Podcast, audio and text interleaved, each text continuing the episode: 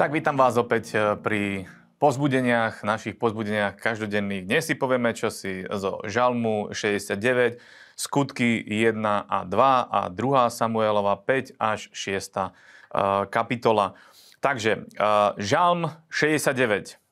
Každý jeden žalm je o tom, že je to také vylievanie svojho srdca pred Bohom a Môžete si všimnúť, že keď čítate žalmy, a aj tento žalm, keď čítate, tak zistíte, že veľakrát sú to také tie úplne ako keby z hĺbky srdca vylievania, vylievania, hovorenia k Bohu, že ako sa ten daný človek má, či to bol Dávid, alebo to bol Azav, alebo t- každý písateľ e, žalmu, bol tým, e, takým, tým, takým tým spôsobom, pohnutý, že zo srdca vylieval to čo, to, čo mal v tom srdci a hovoril, komunikoval s Bohom. Zaujímavé bolo vždy, že hoď ten žalm začína možno istým spôsobom niekedy aj taký trošku negatívne, končí výťazne, čo je úplne geniálne, pretože Boh nepohrda človekom, ktorý, z neho, ktorý volá ku nemu uh, úplne zo srdca a znútri srdca. A dokonca v tomto žalme je napísané v 33. verši, budem čítať tú druhú polovicu, a vám ktorí hľadáte Boha, ožije vaše srdce.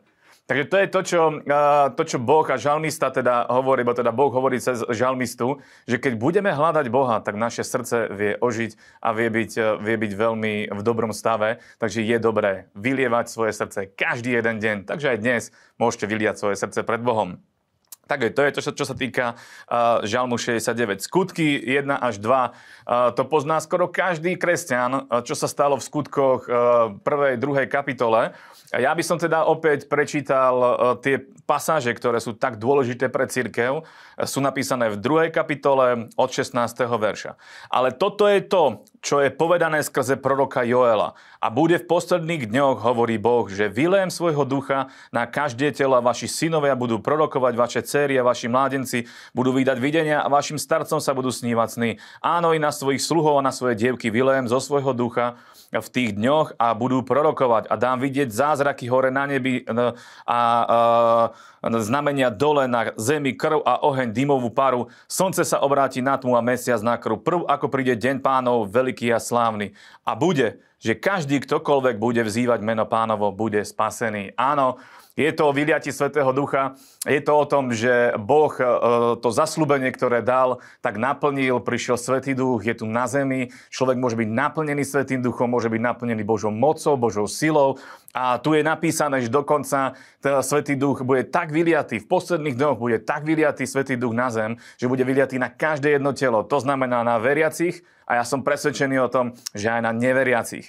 Lebo aj srdcia ľudí, ktorí sú neveriaci, musia byť zavlažení, svet, zavlažené Svetým duchom, aby vedeli prijať evanilium. Takže toto je tá skvelá správa, ktorá bola prorokovaná cez Joela.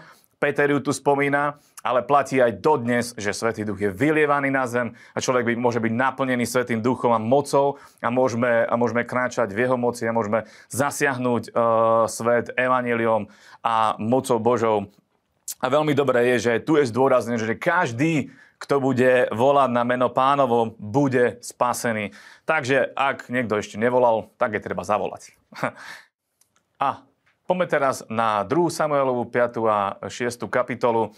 Tu by som povedal, alebo teda vyzdvihol práve Davidov, Davidov život. Davidov život bol úžasný, mal svoj pád, ktorý bol uh, nie dobrý, Um, bolo to zlé, už nebol taký, aký bol predtým, ale aj napriek tomu Dávidov život je vynikajúcim vzorom pre nás a môžeme teda sa z neho veľa naučiť. A to, čo som si ja zobral z týchto veršov a čím by som vás veľmi rád pozbudil je, že je vždy dobré pýtať sa Boha, čo máme robiť. A keď nám Boh odpovie, následne aj uh, na základe toho sa zariadiť. Pretože keď posluchneme Boha, tak naše víťazstvo bude jasné a zrejme. Takto je aj tu, keď Dávid išiel do boja s filištíncami, tak je napísané v 19. verši 5. Možiš, 5. kapitoly, 19. verš. Vtedy sa pýtal Dávid hospodina a povedal, či mám ísť hore proti filištíncom, či ich vydáš do mojej ruky. A hospodin riekol Dávidovi, iď. Potom bolo ďalší, ďalší súboj, v 23. verši je napísané, a keď sa pýta Dávid hospodina, riekol, nepôjdeš hore.